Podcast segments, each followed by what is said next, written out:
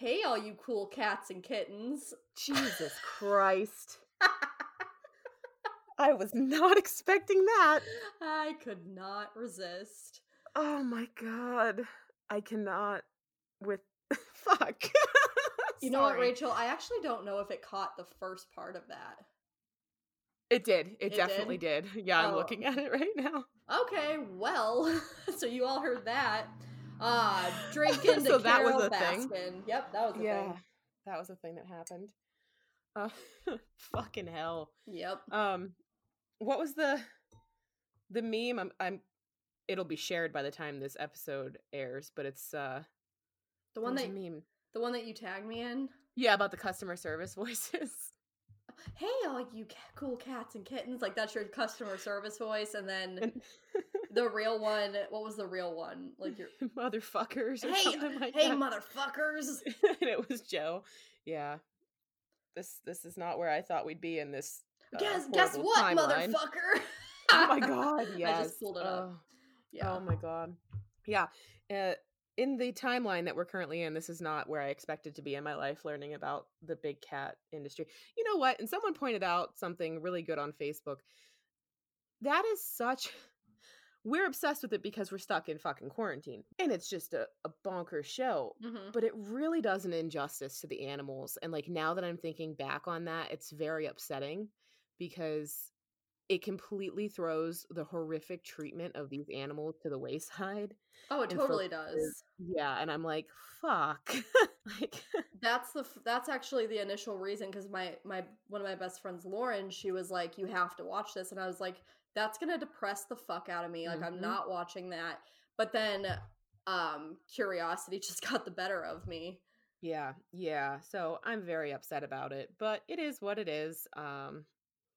I mean, I think the best thing we can think is that maybe it sheds some light and perhaps it'll like spark some people acting on the people that do that. I don't know. Hopefully. Yeah, absolutely. I mean, Carol Baskin's going to get fucking arrested for killing her husband, so. Well, one can hope, and we can hope that there's DNA evidence to prove it. And you can bet your asses that will be on this show when it does. Absolutely. Also, you're all about to hear me get a little bit more comfortable in this chair. Sorry. Okay. Is it going to make like weird fart noises or something? No, it just made like a scraping noise. I was kind of too far from the microphone. I see. How's your blanket fort doing? It's okay. The chair is extremely fucking uncomfortable though, and I forgot until I sat in it again that I wanted to grab a pillow. But here we are. No, not worth it. Yeah, actually, I do. All right. We'll just edit out this silence. Guess what, motherfucker? Butt pillow has been obtained. Yay! We are good to go. All right, we love a good. Sorry about that. Yeah, butt pillows are the best. Yeah. So my blanket fort's okay. How's yours? It's fine. I mean, you know, I did not expect at this age to be in a blanket fort, but why? Now that it's happened, I'm there's nothing wrong with it. I just didn't expect it, but now that it's happened, you know, I could get used to it. Yeah, it's not bad. Mine's really dark, and I enjoy that a lot. Yeah, it is. It's very, like, you know what I always find really comforting is the car wash, like going through the car wash. Oh, yeah. That's nice. It's like, that's kind of what it reminds me of. Like, you're in, like, your own little bubble. Like, nobody else exists. Yeah. No. You know, telling scary stories. I like that. This is so dumb. But I had never been through a car wash that had the, like, colored foam. Oh, me neither. What? Yeah. So recently I have, and I was like, oh my God, this is so cool. And like, it's tricolored foam. What the fuck? I want to do that. That's how easily entertained we are. No shame. No shame. I'm extremely easily entertained. I really enjoyed that.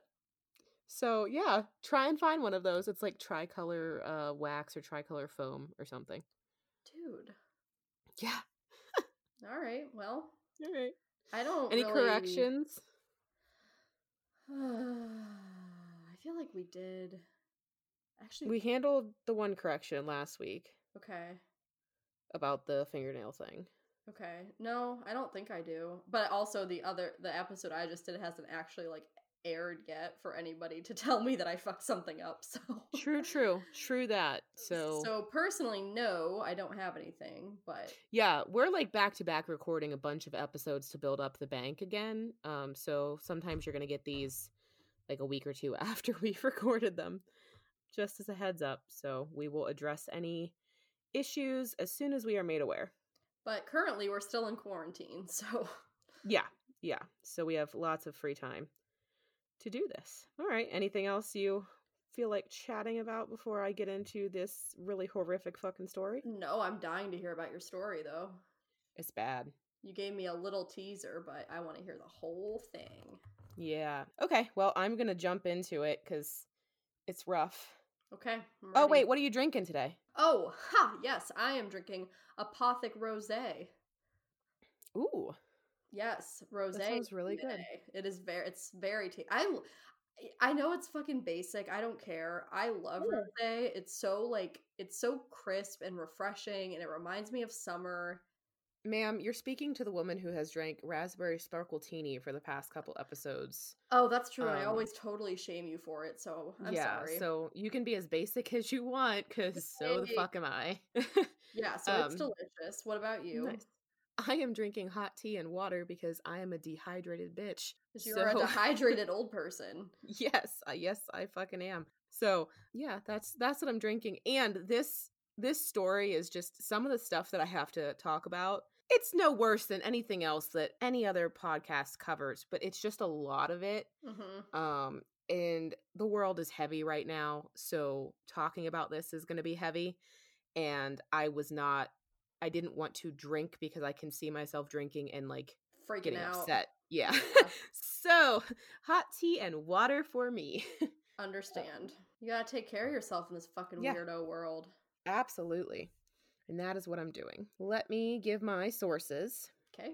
And I'm going to post all of these. I know I always say I'm going to, and then I forget because I am a trash goblin and forget. I mean, but you can pretty much count on a lot of it's going to be Wikipedia. Yeah.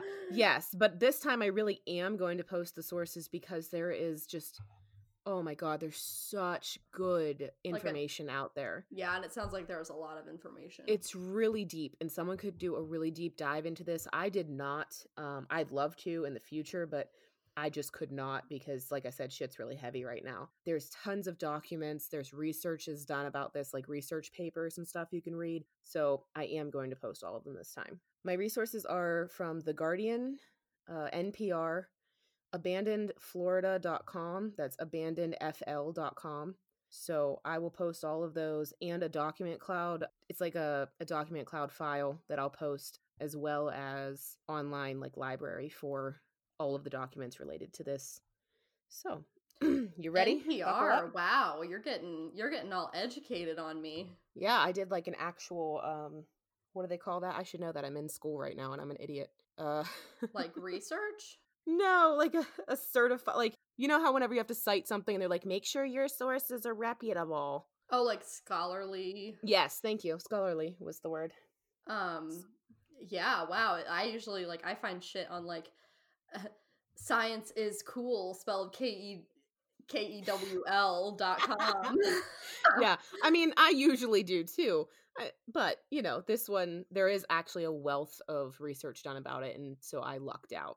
Sweet. Yeah, so check those out, and I am going to tell you today about the Florida School for Boys, also known as Arthur G. Dozier School for Boys. So, Dozier School for Boys was a reform school in the state of Florida in the town of Mariana. Reform schools, you know what they are? Yeah, it's like that thing that parents always threaten you with, like, you're going to go to boarding school. Is it like that? No, so actually, like, you can't, from my understanding, you might be able to, but you can't send your child there. The state has to send your child there. Oh, so it's more like a juvie kind of thing. Yes, so reform schools are an alternative correction solution for youthful offenders. Okay. This reform school, lots of them, gained a reputation for abuse, beatings, rapes, torture, and even murder of students by staff. Jesus, okay. Told you this was heavy. I'm just going to glug my wine. Yep. Glug some for me. Mm-hmm. Hopefully I'll get some residual energy from that, because I'll send it to you through the microphone. Thank you. Please do. Mm-hmm. Dozier School opened January 1st, 1900, and was in operation until June 30th, 2011. Eventually, a second campus was opened in Okeechobee, and for a while, it was the largest juvenile reform institution in the United States. The Mariana site was an open campus on roughly 1,400 acres without any fencing. It was originally divided into two sub-campuses because back in the day, segregation was still a thing, so they had two sub-campuses for segregation purposes until 1966. That's gross enough. It was the time. In 1929, an 11-room concrete block detention building was built. It was also segregated, and it was constructed to house incorrigible or violent students because the site wasn't fenced. It was called the White House by students, and it was the site of the most horrific treatment of the students housed at the school. Shortly before the Can I make a joke? Yes, yes. The thing that I call a White House is also the site of very horrific treatment of other people. Anyway. Oh my God, yes. Yeah, you are not wrong. We have a lot in common. Yeah, yeah. Shortly before the facility was closed was a fenced 159-acre high-risk residential facility for 104 boys aged 13 to 21 who had been committed there by court. They lived in cottages on the property. Can you imagine how bad it smelled in there? Like, smelled like teenage boys. Boy. Yep. Ugh. Mm-hmm. Okay, I'll take this seriously now. I'm sorry. No, but you're right. I mean... I have nephews, and they're disgusting. And we were teenagers too. Teenage boys just stink sometimes. Mm-hmm. So they lived in cottages on the property. The adjacent site, Jackson Juvenile Offender Center, it was for maximum risk, chronic offenders of felonies or violent crimes, and they were locked in cells like in a prison. God. Yeah. So I should have been clear. What I'm doing right now is trying to give you a background on the school and kind of the layout of the school so that you can all kind of imagine this while I describe everything. So, okay. Cemetery. Yep. A cemetery was located in the north side of the campus known as Boot Hill Cemetery. Most of the graves were unmarked, and the records of students who had died at the facility were extremely bare and lacking in information. Course. I'm going to touch on that later. Please do not let me forget because it's not in my notes. I just have to pull up the website so that I can tell you some of the descriptions in these documents. Like, it's outrageous. Okay. I'll write that down. Yeah, please, because I'm going to forget. It's a very long story. Okay. Former students said they feared most the White House. So that was the place nobody wanted to go. Me too. In the White House. Yeah. In both senses. The boys were chained to tables or walls and flogged until they were unconscious. Some never returned from the White House. There were allegations of a secret rape dungeon in the cellar of the dining hall, and some of the victims were as young as 9 years old. Oh my God. Okay. Yeah. Are you sure you don't want to drink? I want to drink heavily, but I'm not going to just because I will get into a real dark place and I don't want to get into a dark place. Tales of abuse span back to the beginning of the school. So this isn't like the school operated normally and not happily, but normally and did its function for the first couple of years. Like this shit started from the gate. In 1903, an inspection reported that students were commonly kept in leg irons. Fucking why? I mean, I get that the place wasn't fenced in, but shit. A mysterious dormitory fire killed 6 children and 2 staff in 1914, and they were buried in the cemetery on the grounds. And now I'm going to get into some real, real heavy shit. So, and some descriptions of what had happened there from people who lived it. Okay. A lot of them who had lived it. September 21st, 1934, 13-year-old Thomas Varnadoe and his 15-year-old brother Hubert were accused of stealing a typewriter from the back porch of a woman's house. They were both sent to the school for the crime of malicious trespass. 38 days after arriving at the school, Thomas died. His death certificate cited pneumonia as the cause, and he was buried on the property. Years later, his nephew Glenn wanted to have his body buried at home, and he requested an exhumation from the school. They claimed they had no records as to where he was buried. Okay. So they kept no records of who was in what graves in that cemetery. It was just like a mass burial, essentially. Mm-hmm. Like, not all in one hole, but like, they didn't care. In 1940... George Owen Smith was sent to the Arthur G. Dozier School for Boys for wrecking a stolen car. Shortly after arriving at the school, Owen tried to escape but was caught. Oh, Owen escaped again in December 1940, along with another boy. On January 1st, 1941, the school superintendent, Millard Davidson, sent a letter to Owen's parents. It read, "So far, we have not been able to get any information concerning his whereabouts." George's mother replied that they were planning to travel to Mariana to search for their son. Soon after, they got a telephone call letting them know that George Owen's body had been found underneath a house. School officials said his body was so badly decomposed they couldn't determine the cause of death, but suspected he died from the cold. George's mother didn't believe it. According to his sister, Ovell Krell Smith, now a retired Lakeland police officer, the boy who was with Owen said he was last seen running across a field with guards shooting at him.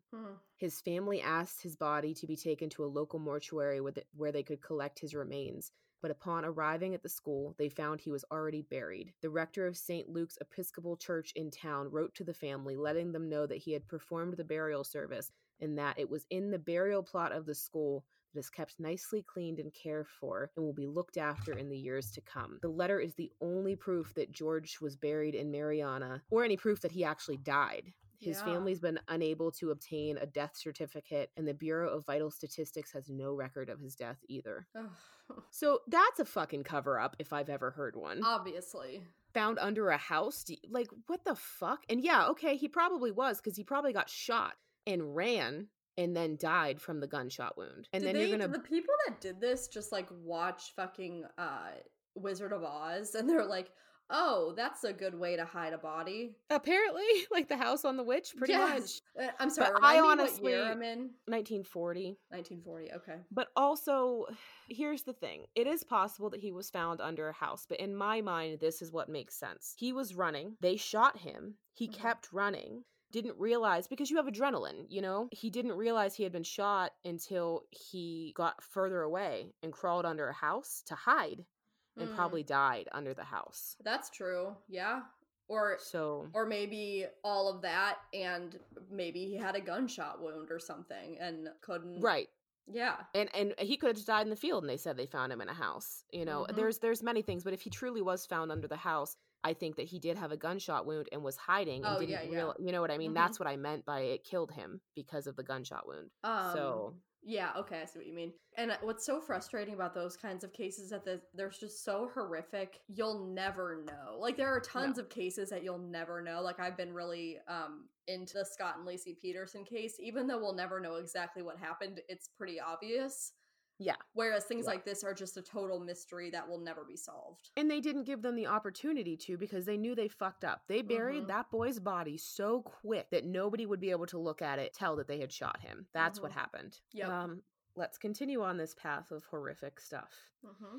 Earl Wilson was 12 when he was sent to the reform school in 1944 on a larceny charge. He died 72 days later while detained in a tiny 7 by 10 foot building with 8 other boys aged 11 to 17. The building was known as a sweat box. The shed had a bucket for a toilet, a bucket for drinking water, one set of bunk beds for 8 boys. The fuck? What? Yeah, and one light bulb that was always on, never got turned off. And I'm for larceny, isn't that just like theft? Okay. But here's the thing. He probably went to the school, pissed someone off, and they threw him in because the sweat box is like the hole, essentially. It's their version of the hole. Yeah. So it's torture. Solitary confinement is torture, and that's the end of it. I'm not going to get into that. I'm not getting on my soapbox today because this is a long fucking story. So, some of the boys had been in the sweatbox for days, others for weeks. I can't even imagine the horror those children went through. Disgusting. Yeah. Yeah. Yep. So Earl's death certificate said he was autopsied, and the cause of death was head injury, blows on the head. But the doctor's conclusion was inconsistent with the testimony of the boys confined with Earl. 4 boys were convicted of murdering the 12-year-old and sentenced to life in prison. The prosecutors relied on testimony from the 4 other boys. Earl's family later heard from another boy who said Earl died when school officials stuffed his nose with cotton as a punishment for smoking. I was going to say, those kids didn't kill another kid. No. And, you know, things like that do happen. There's a lot of tension and rage, and you're scared and you react in that way. But it just doesn't make any sense. No, and I mean, and yeah, that definitely can happen. And it certainly happens in like mainstream adult prisons. But I feel like boys of that age are like just looking for a friend, you know, like I'm sure. Mm.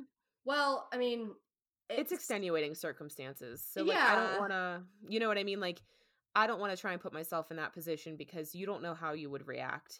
Mm-hmm. So that, you know what I mean? Like, it's possible. I'm not going to say that it's not, but is it likely in the sweatbox where they're all when they've all been beaten and tortured by these like people that run the school? Yeah. The school official stuffed his nose with cotton as punishment for smoking. The boy also said staffers would administer beatings 3 or 4 times a day. Mm. So he probably died because, one, he couldn't breathe and they beat the shit out of him. Mm-hmm. It's just fucked. If I get confused with all of this, it's just because there's so much information. So please bear with me while I try and go through all of this. That's what corrections are for. Yep. Over the past decade, hundreds of men who were residents of the Dozier School have come forward to tell gruesome stories of abuse and beatings that they suffered during their time there. Most of the boys were in the school in the 1950s and 1960s and have come together to tell the stories of the violence they were subjected to in the White House. 81 boys are known to have died there. So far. These boys that have come together that are still alive, well, they're men now, obviously. They've organized a group that's become known as the White House Boys. There was about 400 members that were survivors of the school. And since the early 2000s, members of the group began to speak publicly about their experiences to the media and to challenge the state to investigate practices and personnel at the school. So the school was still operating when these men got together and made this organization. And when was the organization made? In the 2000s. Wow. So, those guys were like really up in age. Yeah. Wow. So they got together and started to speak publicly about it because the school was still operating. It only closed down in 2011, which is not that long ago. Yeah. Oh my God. Okay. Yep. So they wanted to challenge the state to investigate the practices and personnel at the school. More than 300 men have publicly recounted abuse and torture at the school. And the survivors have obviously had internal struggles and have set up more than one website so that people can get on and read their stories. I'm going to tell you a couple of them now. Jerry Cooper is in his late 60s now, and he described the treatment as brutal beatings. So when they just said they beat the children, like, he wants to be clear that it was not just like smacking someone on the ass. It was literally beating them. Yeah. He was sent to the school in 1961 when he ran away from home and hitched a ride with an AWOL Marine who was driving a stolen car. He was charged with car theft, even though he didn't steal the car, and sent to the school. Some of them were sent there for crimes or stupid things like smoking in school. Others, like Jerry, had been running away, or they didn't have families. Orphans were sent there because they didn't have places to go. So, one, the fact that they sent these boys who committed small crimes or ran away from home there is fucking horrific. But you're sending them there to be punished, okay. But you're going to send orphans there who literally did nothing wrong and just don't have a family. So it was literally just orphans, like not orphans that fucked around and did something dumb. No, just orphans. They had nowhere else to go, so they placed them in the reform school. Oh, for fuck's sake. How fucked up. Mm-hmm. And that also makes me question the number of dead, because orphans and wards of the state, like, there's no...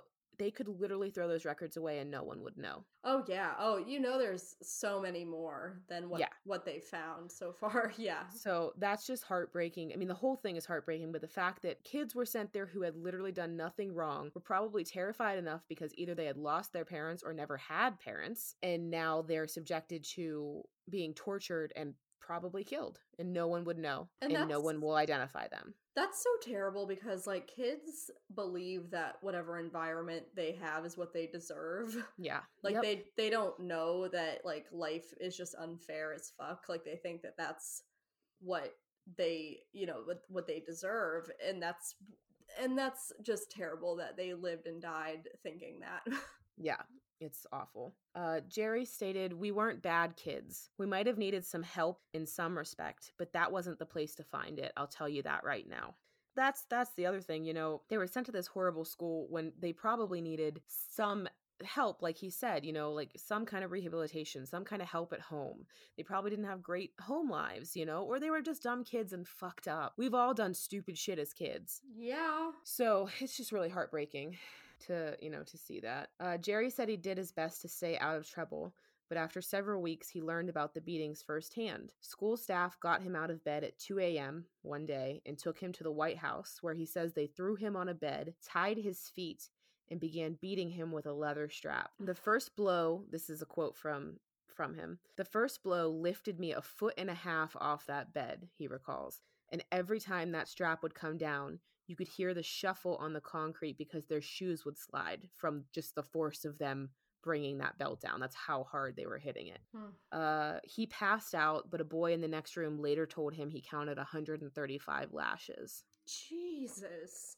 Yep. Unfortunately, Jerry's story isn't uncommon. Many stories are similar and worse than what he had experienced. Roger Kaiser is one of the White House Boys, and when the state investigated and found no evidence indicating a staff member was responsible for any student deaths, he didn't accept it and spoke out, saying, "There's just too many stories.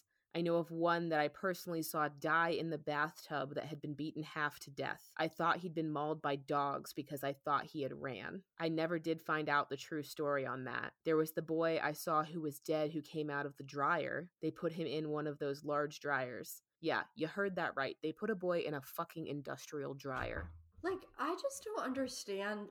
I truly, like, don't get how you can hurt a kid, because a kid... Like, in a lot of ways, crimes of passion and, like, I don't know, like, adult matters can get so complicated and so complex. And, like, you don't justify the crime, but you can understand how A plus B equals C. Yeah. Yep. But, like, with a kid, it's just, like, it's way too easy to hurt a kid if you wanted to. So, like, how is that helping anything? And how is that giving you any kind of gratification when, like, they're so small and they're so helpless? I don't know. That's so, I guess it's because I'm not even a fucking sociopath. Yeah, I mean, even teenage boys, yeah, they piss you off, but they don't deserve that. And they're just so dumb to the world. Like, they're not, like, and I say that with, like, empathy, is that they don't know anything. Whatever they do is based on either they're just developing personality and brain, or they're maybe perhaps shitty parents. Like, yeah, they have no sense of any of, like, they barely have a sense of right and wrong. And if they have a skewed sense of right and wrong, that just compounds things even more. So, like, I just don't, that is so, I just can't understand that. It's so, we've talked about this before, and, like, kids getting hurt and animals getting hurt are the two things that I really struggle with like talking about or hearing, but I really wanted to cover this because it's just, I'm just blown away by what they went through, and just the fact that, I mean, I'm going to get into this later, but the fact that nothing was done after they investigated. I'm really curious how, like, DNA factors in. There is DNA. No, I know there is, yeah, but I'm just curious, like, what that's going to lead to. Yeah. They put a boy in the dryer. One survivor, Dick Colon, said he had witnessed a boy tumbling in an industrial clothes dryer, and his body later removed and wrapped in linen. There is an account of the story called The Bones of Mariana. It was in 2013. He is in that, and he says that he recalled that scene in the laundry room. Roger, the one, sorry, I talked about Kaiser a little bit earlier. So there's two people who witnessed this. He recalled that laundry room scene, and he remembers a supervisor in the laundry room telling him, "Another one of you little bastards just bit the dust," when the stretcher got carried out. Cool. Yeah. Fucking great. So, really fucked up. So, I mean, that's just some of what some people who are still alive have talked about experiencing or witnessing. There is so much more. And if you dig into all of this, you can read that yourself. It's difficult. Just as a warning, but there's a lot of it. So if you feel like going down a rabbit hole, this is a very interesting rabbit hole to go down. In 1968, Florida Governor Claude Kirk said, after a visit to the school where he found overcrowding and poor conditions, that somebody should have blown a whistle a long time ago. At this time, the school housed 564 boys, some for offenses as minor as school truancy, running away from home, or incorrigibility, which included cigarette smoking. Incorrigibility. That's such an interesting word. Let's send a bunch of kids to fucking reform school because they smoked some cigarettes. Because they're incorrigible. While their parents are probably smoking 8 packs a fucking day. And also, like, that. This was the 40s? This was in the 60s. Oh, that was the 60s. Okay. The late 60s. Well, everybody fucking smoked and no one gave a shit. Yeah. So. Yep. They ranged in age from 10 to 16 years old, and the White House was closed in 1967. Officially, corporal punishment at the school was banned in August of 1968. So yay, right? Yeah? Yay. It's done? No. Nope, nope, nope, no. It continued, and shit was still really bad. In 1982, an inspection revealed that boys at the school were hogtied and kept in isolation for weeks at a time. The ACLU filed a lawsuit over this and similar mistreatment at a total of 3 juvenile facilities in Florida. So like I said, this isn't the only one where this shit was happening. By this time, the Dozier School was housing... Horrifying. Yeah, yep. By this time, the Dozier School was housing 105 boys aged 13 to 21. Federal lawsuits concerning schools' conditions resulted in the Department of Justice's monitoring Florida's juvenile justice system starting in 1987. In 1985, the media reported that young ex-students of the school sentenced to jail terms for crimes committed at Dozier had subsequently been the victims of torture by guards at the Jackson County Jail. They committed crimes at Dozier and got sentenced, and they had been tortured. Mm-hmm. The prison guards typically handcuffed the teenagers and hanged them from the bars of their cells, sometimes for over an hour. The guards said that their superiors approved the practice and that it was routine. How fucked. Mm-hmm, mm-hmm. See, this is why I don't like not being in the same room, because you can't see my expressions. I know, yeah, and I'm sure it's really great right now. It's... Okay, I don't even know how... I can't describe it to you because I can't see it, but I can feel it, and it feels like a lot of despair and outrage. Yeah. In late 2009, the school failed its annual inspection. Shocker, shocker. Mm. This is a whole couple decades, 2009. That's the next time they did some other shit about this fucking hellscape. Okay, I'm assuming that they had inspections in the past. They probably failed. Yeah, I'm sure, but nobody did anything about it. Well, that's the thing. I mean, these are schools. It's not like... Yeah. Okay. Among other problems, the inspection found that the school failed to deal properly with the numerous complaints by the boys held there, including allegations of continued mistreatment by the guards. State Representative Darrell Rusin said the system was struggling to move on from a long-standing culture of violence and abuse. What? You're gonna blame... What? Struggling to move on. It's not that fucking hard. Just don't fuck up little kids. Like, what the fuck? Sorry. I'm really fucking angry. I mean, like... Don't beat children. It's not that fucking difficult. I wonder, like, who funded these schools? The state. The state funded them? Yep. Not privately owned. The state. Okay, because I was going to say, like, whose pocket are they in where they need to keep this up? Like... Mm-hmm, mm-hmm. The U.S. Department of Justice conducted a survey of 195 U.S. facilities, including, this is just like an overall picture for you of the shit that happens in U.S.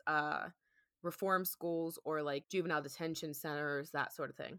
Mm-hmm. They conducted a survey of 195 U.S. facilities, including the Florida School for Boys. According to its 2010 report, 11.3% of boys surveyed at the school reported that they had been subjected to sexual abuse by staff using force in the last 12 months, and 10.3% reported that they had been subjected to it without the use of force. 2.2% reported sexual victimization by another inmate. The Department of Justice said that these percentages meant the home was deemed to have neither high nor low rates of sexual victimization compared with the other institutions assessed in the survey. Excuse the fuck out of me. There should be no rates of sexual victimization in any of the institutions. No, there shouldn't be. And that's not even counting all the ones that go, like, unreported. Yep. So this whole thing is just a fucking mess. That's super depressing. I can understand why, why you didn't want to drink, although I think I still would have had to. Yeah. So in July 2010, the state announced its plan to merge Dozier with JJOC, the Jackson Juvenile Offender Center, I think, creating a single new facility, the North Florida Youth Development Center, with an open campus and a closed campus. However, the following year, claiming budgetary limitations, the state decided to close both facilities on June 30th, 2011. Remaining students were sent to other juvenile justice facilities around the state. Budgetary limitations. Mm-hmm. Really? So great, it's closed. No more, except, you know, the issues of the unidentified victims on the property, because the school was never held accountable for their fucking actions. Mm-hmm. And like all the families, like, yeah. I mean, I know that a lot of these boys probably either had no family or like maybe not a great family, but still. So ultimately, an investigation by the Florida Department of Law Enforcement ordered by then Governor Charlie Crist in 2008, this is one of the investigations before they shut down, found insufficient evidence to prove or refute physical or sexual abuse, and prosecutors declined to charge the few former staff members still alive. So that was from back in the 60s with the White House Boys and their group. They had got like an investigation done. Wow. White male adults are just truly like immune to consequences. Yep. I am going to read the statement from, I believe, the investigation. I'm not sure who actually put this statement out, but it's from the investigation. This investigation included over 100 interviews of former students, family of former students, and former staff members of the school. The interviews confirmed that in addition to the implementation of the individual rating system, school administrators used corporal punishment as a tool to encourage obedience. The interviews revealed little disagreement about the way in which corporal punishment was administered. The former students were consistent in that punishment was administered by school administrators and adult staff witnesses in the building referred to as the White House. The former students were consistent in stating that a wooden paddle or leather strap was the implement used for administering punishment. The area of disagreement amongst former students was the number of spankings administered and their severity.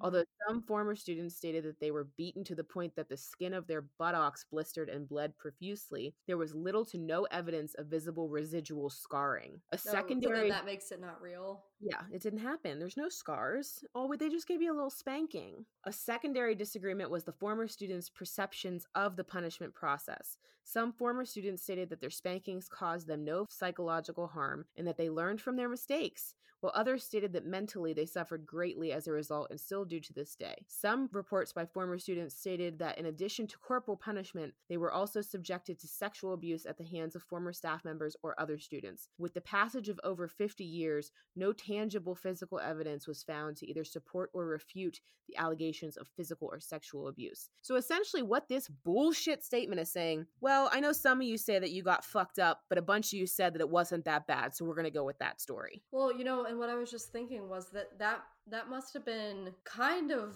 I'm not excusing them not doing anything, but it must have been a little bit difficult to suss out, because nowadays if you heard anything about that, it would be all over the place. Oh, and yeah. Any claims like that would be like, it doesn't matter if the teacher tapped someone on the shoulder. I mean, it would be inappropriate, but back then that's when they were still, when nuns were still like hitting kids with rulers to make them write with their right hand.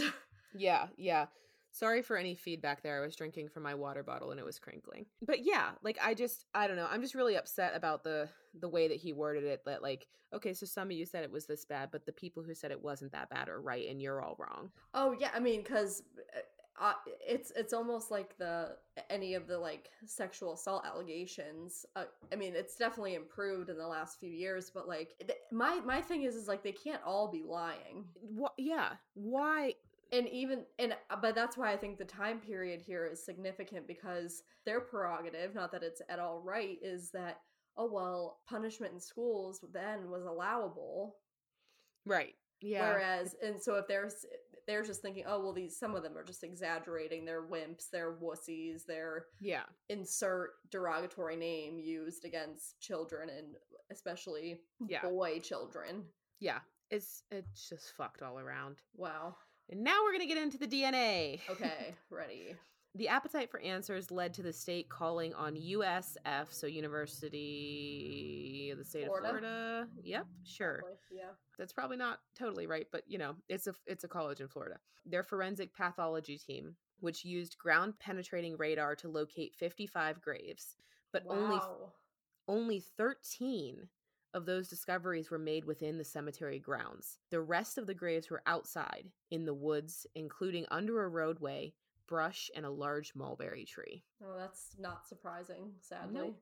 While they had documented 98 deaths at the site, they were unable to identify any more burials on the grounds. Some bodies may have been sent home to students' families, which is possible. And if you look at the records that I'm going to post, some of them do say they were sent home to their family. Wow. From exhumations that began in 2013, researchers have made 15 presumptive DNA matches and 7 positive DNA matches. So they're trying to figure out who these kids are and these people are that are buried and have no markers, no identification, because there were no records kept of where they were buried.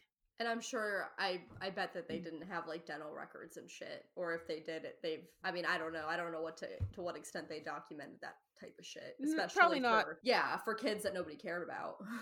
Yep, probably not. So in late March of 2019, an additional 27 possible graves were identified during a pollution cleanup on the Dozier site. During the exhumations, they discovered forensic results for the way in which some had died. The few records on site indicated most had died from illnesses or drownings. Results from that forensic study revealed shotgun pellets, blunt force traumas, and substantial evidence of malnutrition and infections that had killed children.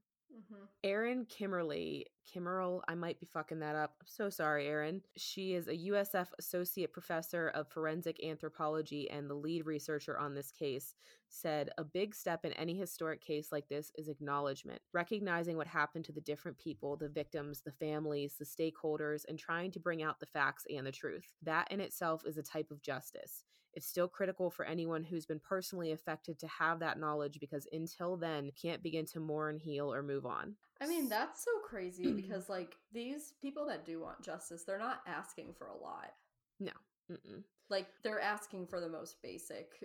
They just want to know where their loved one is. That's, yeah. So, I would say a lot of the time, they're not even, like, saying, I want the death penalty or all this shit. Like, they literally just want an answer, or at least a lead on an answer. And they deserve that. Duh. And it's just so fucked. The whole fucking thing is so fucked. That was super dark. Yeah. I have more.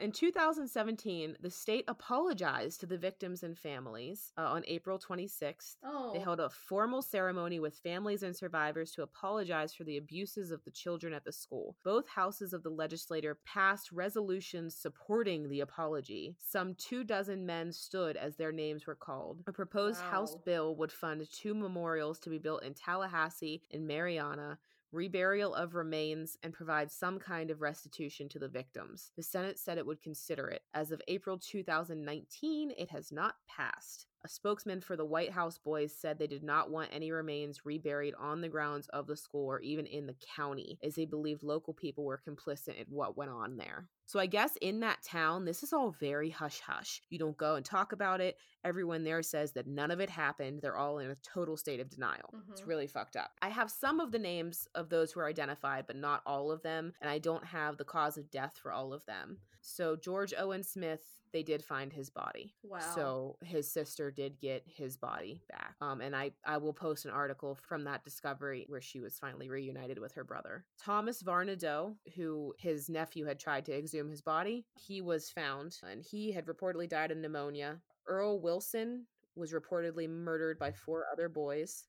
Bennett Evans was an employee who died in the 1914 dorm fire. Sam Morgan, his death was never reported. Robert Stevens, stabbed to death by a fellow student, supposedly. Lloyd Dutton and Grady Huff were identified. Wow. 2 of these really fucked with me. They're the youngest victims, or the youngest recorded dead. So I actually pulled up the document of the few records that were there and went through, and I was just curious, like, what the youngest was that had passed away. George Grisham entered FIS on February 12th, 1917, with his 8-year-old brother, Ernst. They were African-American boys, and despite their ages, both were charged with delinquency from Washington County and sentenced to the Florida school until 21 years old. George was 6. Oh my God. Sentenced until 21 years old. What could a 6-year-old have done? Mm-hmm. What could an 8-year-old have done? Any of them, but like I'm picturing like the 6-year-olds I know, and like they're not capable of anything like no, remotely evil. Nope, and that it's would like deserve that. It's so fucked. According to the biennial report, which was January 1st, 1921 to January 1st, 1923, the boys were paroled locally, and on October 23rd. 16 months after arriving at the Florida school, George was brought back to the school unconscious. His burial location is unknown. There's no record of what happened to his brother Ernst other than the ledger entry several months later, which reads, "Not here, 3/30/1919." So they paroled those boys 16 months after they got there to who the fuck knows where. And then the 6-year-old got brought back. Well, he would have been 7. Well, no. Holy crap. That would have meant that, wow, I just made that connection. Whoa, hold the fuck on. He was marked. My brain is like on delay. What did you just make? He was marked as 6 years old at the time of death. That was 16 months after he came to the school, so he was 5. He was fucking 5. He was 5 years old when he got... What the fuck? That is too much to process. I literally just made that connection, and I'm even more heartbroken now. Fuck. Okay. And then George W. Chansey Jr. was a 6-year-old white boy who entered the Florida school on 10/25/1923 for dependency from Polk County. His sentence was until further ordered by the court. 23 days after arriving, he died of malaria. The ledger states, casket shipped home to his father, George Sr. Chansey had been sentenced and arrived at the Florida school along with Abraham Hayes, a 15-year-old white boy also from Polk County, whose charge was also for dependency. I don't know what that is. I should have looked that up. Hayes was paroled about a year later on November 28th, 1914, to his sister, and any further connection between the boys is unknown, but they came together. 6 years old. What does a 6-year-old do to be fucking... Well, yeah, the 5-year-old, yeah. Like, what the fuck? That's all just... And that's it. I can't do anymore, but that's it. I just think that, like, the deeper reason is just to, like, oppress someone that's helpless. Like, that's literally the only gain. Mm-hmm. Mm-hmm. When did, like, child labor laws begin? Was that, like, the 20s? I have no idea. I'm going to look it up. Also, I hope you all just heard the toilet flushing because someone in my house went to the bathroom and the bathroom I right didn't. Behind me. Are you in the bathroom? I'm actually recording in the bathroom. Are you inside your tub? I am. I'm taking a bath. Wouldn't that be nice? I'd electrocute myself, though, by accident. Oh, I see. 1924. Oh. So I see many laws restricting child labor were passed as part of the progressive reform movement. Congress passed such laws in 1960, 1918. Oh, but the Supreme Court declared them unconstitutional. But here's the thing. They weren't laboring the kids, so that wouldn't have affected them at all. They were just beating the piss out of them. Oh, no. My point was that, like, I feel like kids were just treated like tiny adults. I mean, their property. That's how they were treated. And when they weren't treated as property, they were, they were held. That's like, I don't know, when I went to Eastern State Penitentiary, there's a juvenile offender section, and 11-year-olds were sentenced to a maximum security prison. There is no, I don't know. I think that, like, child labor laws were just, like, the first even, like, sign that kids were going to get treated with even, like, even a semblance of, like, dignity. Right. So in the 40s, no, they weren't. But in the 40s, my point is that, like, that was even still so new in the 40s. If it didn't get passed until the mid 20s, that's only like 15 years. Yeah.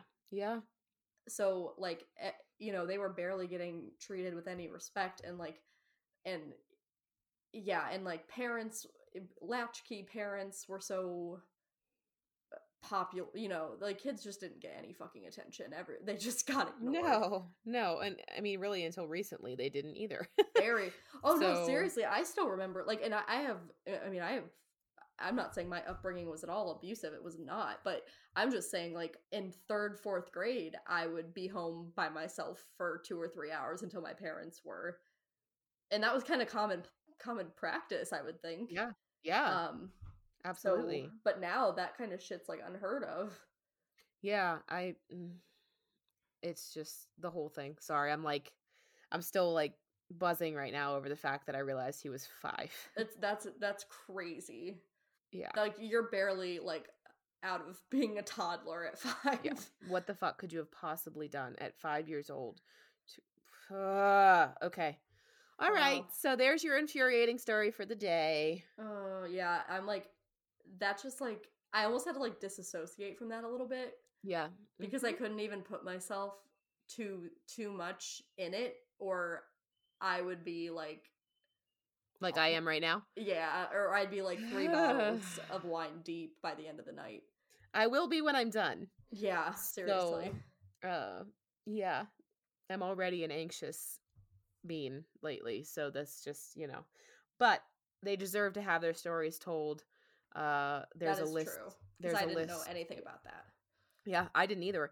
I actually was going to do an entirely different case this week, and then I saw a Facebook article about this, and I was like, what the fuck is this? And like, so I don't know if you do this, but I certainly do. When I see a really cool story like that, I scan and scan and scan and pray to everything, to the gods, to the fates, whatever. The DNA is going to pop up. Oh, yeah. Like somewhere you in the story. Like, you can like control F and try to like find DNA or like. Please, just mention DNA somewhere so that I can use this story. Oh yeah, yep, absolutely. So this was one of those stories that just happened to, I got to the bottom, and Joe, my husband Joey, was home, and I was like, yes, and he was like, what the fuck is wrong with you? And I was like, the story, it has DNA in it, I get to talk about it. Oh man, you just like nerded out. He was like, who did I marry? Yeah, well, he's pretty used to me nerding out over much nerdier things than that, so. Yeah. That's very true. You're quite a nerdy little bean, but that's why I love you. Yeah. It's what makes me me, right? Yeah, of course. So. Wouldn't change you. Thanks. I'm pretty fond of myself. Not really. I was going to say, no, you're, no. I am not at all. I really tried there for a minute though. You tried, but it wasn't convincing. Not in the slightest. So yeah, there we go. Cool. Do you have any padded room? I'm just real fucking depressed right now, so no. Okay. That was really rough. I have like a little lighthearted thing. Yeah. I was on like a true crime documentary kick, but then I was just like, I just want to watch something like lighthearted. So if anyone else needs that, if you have Hulu, 4 Weddings and a Funeral, the series based on the like rom-com from probably the 90s or early 2000s. Yeah. It's a really cute show. Like some of the acting is a little bit cheesy, but like the characters are cute and a lot of them like develop well, and it's just a really cute little show. So if you need anything lighthearted to watch, I would recommend that. You know what? I'm going to spin off that a little bit. Yeah. As you know, and our listeners, our ear viewers don't know, I'm fucking obsessed with the Golden Girls. Yes. I love the Golden Girls. I put it on every night to go to sleep. Like, the Golden Girls is my shit. Quality and TV. It's very good and was actually very progressive for the time that it was run. Uh-huh, it was. You're right. Yeah. So I'll usually have it on, and whenever my husband comes home. Did I call him my husband earlier, or did I call him something else? No, you said Joey, my husband. Yeah. Okay, I don't know if I said like Joey, my fiance, and then I was like, no, we've been married for like 5 years. Like, I don't think you did. Yeah. Okay. Either way, he's my husband. So yeah, you guys are definitely married and definitely have been for a while. So yeah. Sorry. So he'll come home and sit down. And I'll be watching it, and like, I'll catch him chuckling at jokes in it, And I know how stupid it is to be so excited about that. But I am, because it's like I'm sharing something that I really love with him that he shouldn't, but that he is usually not interested in. Uh-huh. No, I get that. Yeah, for sure. So I'm like, he isn't this great. Yep, so. I totally get that. When someone like watches, like one of my friends or close people in my life like watches Parks and Rec for the first time, or like yes. thinks they don't like Parks and Rec but then give it a chance and realizes that it's the best show ever created. Yep. I get really excited. Yeah, so watch Golden Girls, because Golden Girls will just help you zen. You know, you'll get good again. Quality and then programming. And Schitt's Creek too. Oh, amazing! Yep, I fucking love Schitt's Creek. Yep. So, yeah. Okay. Well, that's it. Do you want to do our rundown of where to talk to us? Frick, I don't have it in front of me, but hold on. Oh, it's cool. I'm just gonna. I do know our email address. Yeah, so really, especially because we were in quarantine or lockdown or whatever you might be in, we're super bored. We want to hear from you. Please email us with your stories. We want to hear about your crazy family DNA stuff, something you weren't expecting. It doesn't have to be as grandiose as everything we're saying. It can literally just be like, I found out that I'm this nationality and I didn't know. We want to talk about you too. And we want to interact with you. Or if you know of any cool stories that you want us to cover, crimes, or you know, just switched at birth stories, please send them to us. The email is chardonnayandDNA@gmail.com. Same thing for Instagram. Yep, all spelled out. Yep. Facebook is chardonnayandDNA, and Twitter is chardonnaydna. So please reach out. We want to hear from you. And thanks for ear viewing. Yes, thank you for ear viewing. Stay safe, wash your hands. Yeah, stay safe and wash your hands, and yep. Stay the fuck away from each other. And stay the fuck away from me, and stay the fuck home. Yeah, stay the fuck home. Yep. All right. Bye. Bye.